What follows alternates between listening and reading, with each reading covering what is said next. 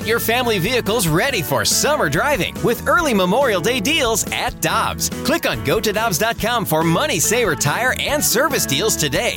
Dobbs, with 43 locations, real deals are always close by. When you need mealtime inspiration, it's worth shopping Kroger, where you'll find over 30,000 mouth-watering choices that excite your inner foodie. And no matter what tasty choice you make, you'll enjoy our everyday low prices, plus extra ways to save, like digital coupons worth over $600 each week. You can also save up to $1 off per gallon at the pump with fuel points. More savings and more inspiring flavors make shopping Kroger worth it every time. Kroger, fresh for everyone. Fuel restrictions apply. Get ready for winter driving at Dobbs Tire and Auto Centers with super deals on tires, including up to $200 on new Goodyear tires, plus oil changes, brakes, batteries, and more. For value and savings, click on gotodobbs.com today.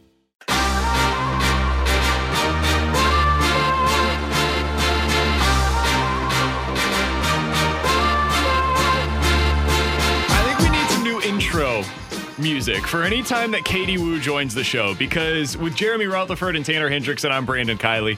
JR, every week now, Katie joins us on Monday, typically Monday morning, today at 1230. And our questions are all about, hey, can you make us feel better about blank? and today is no different, unfortunately. Katie joins us now via the Brown and Crouppen Celebrity Line. Of course, you can find her work over at The Athletic and follow her on Twitter. She is at Katie J. Woo.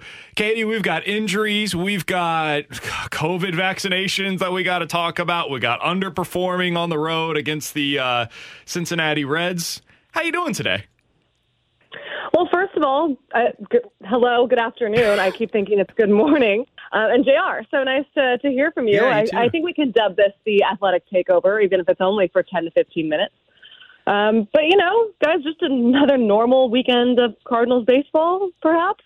unfortunately it's feeling normal um katie let's start here i think the biggest actual news in terms of what's going to impact the cardinals not just for two games but for the rest of the second half is the Steven Matz injury from Saturday. He has a torn left MCL. You reported that over at The Athletic. How does Steven Matz's injury, in your mind, impact the Cardinals' rotation for the immediate future and also their plans as we are now roughly a week away from the trade deadline? Yeah, you know, the Stephen Matz news is absolutely brutal. There's no way to dig around that or, or act like it's not an egregious issue that, that's come up. The Cardinals starting pitching was plagued even before they knew they were going to be without Jack Flaherty for two more months.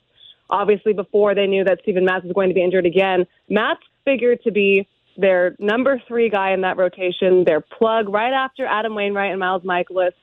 And they Cardinals expected him to be pretty dominant, pretty efficient. In essence, they expected him to be exactly what he was for five innings on Saturday against the Reds.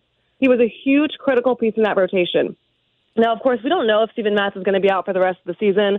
Surgery is an option. He's back in St. Louis visiting with team doctors today. The Cardinals don't expect to have an update on Matz until tomorrow at the earliest, but Oli Marmol did say to reporters in Cincinnati and, and later in a brief phone call with me, it's going to be several weeks before Matz comes back. So if you're looking at the calendar, several weeks takes you until right about the end of September. And for a starting pitching staff that currently has two and a half starters right now, and that's not to discredit Andre Pallante, but let's keep in mind that he is approaching his career high in innings in, we're not even in August yet. That's a concern as well. It's a huge, huge factor. I'm not quite sure how the Cardinals are going to overcome not having both Stephen Matz and Jack Flaherty, who isn't able to come back until early or late August at the earliest, without exploring the starting pitching trade deadline and heavily exploring the trading market at that deadline. So, Kate, what do you think this does in terms of how it changes their plans, if it does at all, uh, to acquire pitching before the deadline? We had this conversation earlier with Tanner and, and BK, and BK said, you know, maybe they don't go for that uh, high end guy. Maybe it's a fourth or fifth. Let's just get a guy uh, that we can get by with. How do you think that impacts the plans? Yeah, I think it's a great question. I think the Cardinals, instead of targeting that one, maybe not ace caliber pitcher, but top tier of rotation, they're looking for a place to find innings. So maybe they do look first a, a group of arms, two at least, that can maybe bridge the rotation together. I don't think it's as where they're looking to do something like Jon Lester and Jay Happ, where that was more of a okay, we just need something to get by. And the Cardinals need substantial innings and they need substantial amount of arms. You can only count on Wainwright and Mikolas for so long. Dakota Hudson should be coming back by you know midweek. That's the plan. The Cardinals can get away with a four-man rotation thanks to a favorable uh, schedule up until the Yankees at Busch Stadium in a couple weeks. But I don't think that you know that's not a sustainable solution. Uh, nothing the Cardinals have been doing regarding to their starting pitching over the last month or so has been a sustainable solution. So I do think if you're John Mozeliak and you're the Cardinals front office and you're looking at how to improve the most glaring, obvious need of this team, it's not. It's no longer about acquiring one higher caliber higher caliber arm but about finding multiple arms that can give you innings and durability and that you can rely on and figure out the rest from there. Would you say maybe like a Patrick Corbin and a Steve Cishek kind of an answer to their problems? That was a, a B a B segue. I'd give that an overall B grade segue to That's your fair. your Soto question. Um, you know what? That's funny because I actually do have a story about the Cardinals and their chances for to land Juan Soto coming out today with the for the Athletic. Ooh. Look, is Patrick Corbin going to fix a rotation? No, of course not. He's one of been one of the worst performing pitchers in the National League and in baseball for a reason. However, when you look at what Patrick Corbin brings, he's a left-handed sinker baller. Does that sound familiar? Gets balls on the ground, benefits from weak contact and a good defense behind him. Does that sound familiar? Um, and he also hasn't missed a start this year. No, he's not averaging very deep into starts. You know, I don't think he's averaging more than That ain't six no innings per start. But he has made every single start, all 20 starts this season for the Nationals. So, Katie, I think the natural follow up is Has your opinion at all changed on the Cardinals and their willingness slash ability to get Juan Soto over the last week? I would be completely surprised, shocked even, if the Cardinals trade for Juan Soto simply because their need for starting pitching is so great. And this is a lot of what this story goes into is I think rival front execs and industry sources have listed the Cardinals as a number one landing source for Juan Soto, simply going off the depth of the farm system, which is understandable. The Cardinals have one of the deepest farm systems and the most promising group of uh, team controlled young players in baseball. I think only the Dodgers and, and maybe the, the Guardians, I think I've said this before, can rival that, possibly the Padres. But I don't think that we're looking at the overall picture of what it would take to land a player like Soto. Where is the money coming from? Again, is how is that going to alleviate their obvious need for starting pitching? Will a front office that has been so meticulous in crafting a formulated year by year plan when it comes to player projection and what the team is going to look like be willing to essentially blow that all up in a matter of three weeks and get rid of several key core pieces that the team plans on being contributing factors for years to come to land Juan Soto, especially if it doesn't really help them solve their huge need for starting pitching. That's where I really can't see this happening unless there's a way to, and this is still would be still so shocking to me, to put Patrick Corbin in that deal. I think that's the only way the Cardinals even entertain it. But I do think when you're approaching the trade deadline, yes, of course, it, when you have a player like Juan Soto suddenly available, that doesn't happen. It happens rarely, if ever, in baseball. You want to naturally check in. But I just can't look at this Cardinals rotation and, and think that things are going to be fine. What's the use in having Juan Soto if you only have two starters in your rotation? Yeah, all good points there. Hey, we know that this uh, Goldie Arenado thing is not a big deal because Ali was going to uh, sit these guys and, and rest them the next two games anyway, both of Right. them, right? So, so no big deal there, right? Yeah, no, no big deal. I mean, they were going to have four off days anyway, so you know, it's you know what, it is a big deal, and I understand the the backlash. I also understand that people are tired of hearing about it. So when you're looking at the the decisions that were made, I you know Goldschmidt and Arenado. I wasn't in Cincinnati, so was able to connect with them and talk to them over the phone. They expanded their their choices. They said what they said.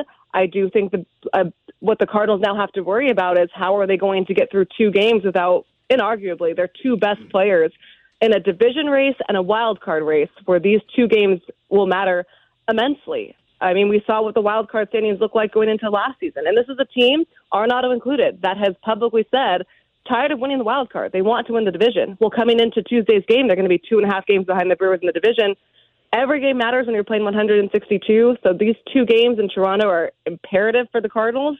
And I think it puts a lot of pressure on the players that are in Toronto to perform and step up. It is no easy feat, of course, to match the absence of Paul Goldschmidt and Nolan, Nolan Arenado. It also means you're probably going to learn nothing between now and the trade deadline about what your team is because you're going into Toronto. You got two games there without your two best players, and then you've got three games at the end of the week in Washington against arguably the worst team in all of baseball right now. So that's good. Uh, Katie, I did want to follow up on that.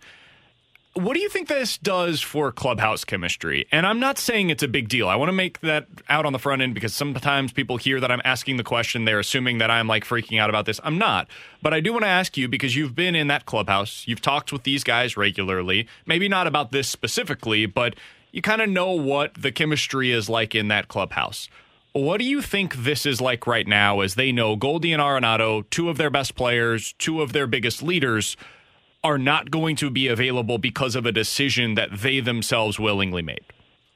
Yeah, I think that is a, a glaring question that fans have rightfully wanted to know. I wasn't in the clubhouse for Cincinnati, so I can't speak to how it was there. But I can say this is something that the team has been aware of for months now. I mean, the Cardinals have known they were going to play Toronto since – last season. It was confirmed after the lockout when the season or the schedule wasn't really changed all that much. So this is a conversation that has happened multiple times in this clubhouse. I will say that from Goldschmidt and Arenado's perspective, they're hopeful, they're optimistic that their leadership skills, their competitiveness, their overall drive and willingness to support their teammates, they hope carries a little bit more weight President of Baseball Operations John Mozeliak said that as well in his Zoom call with the media yesterday. Was hopeful that this would not be the very first fracture was the word that he used in a very positive clubhouse. The, the clubhouse camaraderie with the Cardinals is pretty strong. It's pretty solid. There is a lot of leadership there, not just with Goldschmidt Arenado, but with Wainwright, with Pujols, of course, and even with the, some of the younger guys that have regularly showed up, like Tommy Edman, perhaps. I still think, you know, I think the Cardinals are full of, of teams with or full of players with that lead just naturally by example. I think they'll face a little bit of more considerable pressure to step up. I don't necessarily think it was as shocking in the clubhouse as it was to fans, simply because this clubhouse and organization has known for a while that they are going to be without two of their best players in Toronto. And if there's one thing that you can say about Goldschmidt and Arenado, whether or not you agree with their choice, they certainly are free to make their choices. They are not immune from the consequences and the backlash that will follow. But one thing that you can say is their ability to listen and have conversations is one of the reasons why they're so respected in that clubhouse. I'm assuming that has gone a long way in, in talking over what just simply was a very complicated decision and, and conversation to have. Katie, final question. We're talking to Katie Woo of The Athletic. You can find her work there. She'll have a piece on the Juan Soto sweepstakes later on today, also on Twitter, at Katie J. Woo. Uh, the big news for Harrison Bader over the weekend was unfortunate. He had a setback. He is going to get a second opinion on his plantar fasciitis. Uh, do you have any further updates on that? And even if not, what do you think the Harrison Bader situation, if he is out for a while, what does that mean for the Cardinals in the big picture? Because as much as I know people get frustrated with his offense, he's so important to what they do defensively, and the energy that he brings to the team is contagious. And everybody on that team will tell you that. Oh yes, completely agree. I, I mean, we'll, we'll start. I don't really have a, a true update on Harrison Bader's status separate from what Mo said yesterday. Plantar fasciitis is such a tricky injury disappointing. The Cardinals and Harrison were hopeful he would be joining the team in Toronto. That's not going to be the case. It's looking like he might be out a little bit longer than expected, but it is such a finicky injury. It's really hard to pinpoint when he could be ready and what each setback means. But I think you nailed it when you said the the chemistry and the the energy that Harrison Bader brings to this club. He's a catalyst for uh, the clubhouse and camaraderie and overall inner workings of the team. His defense speaks for itself. I know the offense isn't as consistent as fans and, and Harrison himself would like, but when Harrison gets on base, his speed, he's electric, he's smart, he's passionate. Those are all things that his plantar fasciitis is obviously affecting. So it's important that he's healthy when he returns because speed is such a big part of his game. But I think the Cardinals are, are in a little bit of a spot without Harrison. I mean, BK, I think you were the one that pulled up a really telling stat of the Cardinals' record with Harrison Bader in the starting lineup and the Cardinals' record without. Um, it's pretty telling. Cardinals are a better overall team with Harrison Bader in that lineup. Now, of course, it looks like Dylan Carlson is filled in admirably in center. But when you look at the Cardinals outfield, what makes the Cardinals so good defensively so overall stellar is that defensive outfield and Tyler O'Neill, Harrison Bader, and Dylan Carlson. Cardinals, simply put it, are a better team with Harrison Bader, and I think that's why you're seeing such. I don't want to say pressing. I don't think anyone's pressing for Harrison to come back. They certainly want him to be healthy, but there is a, a hunger there. There is a, a very intense need and want for Harrison to come back as soon as possible. We have a motto on this show take the credit, pass the blame. So I'll take the credit for that stat, but I think it was Randy Karraker that came up with that. So I will give Randy the credit this time around. Katie, we appreciate the time as always. Thank you so much for hopping on with us today. Uh, I'm sure that there will be no more news this week for the Cardinals, so I'm sure the next week, maybe eight days, for example, uh, will be nothing but smooth sailing for you on the Cardinals beat. Oh, yes, my favorite week of the season, boys. Thank you so much. Uh, we'll talk soon. Peloton, let's go. This holiday, with the right music and the right motivation from world class instructors, we're going to pick it up a notch. It's the holiday season. You might just surprise yourself with what you're capable of. Work out to thousands of live and on demand classes, from running to cycling to yoga. Try Peloton risk free with a 30 day home trial. New members only, not available in remote locations. See additional terms at onepeloton.com slash home dash trial. Peloton, motivation that moves you.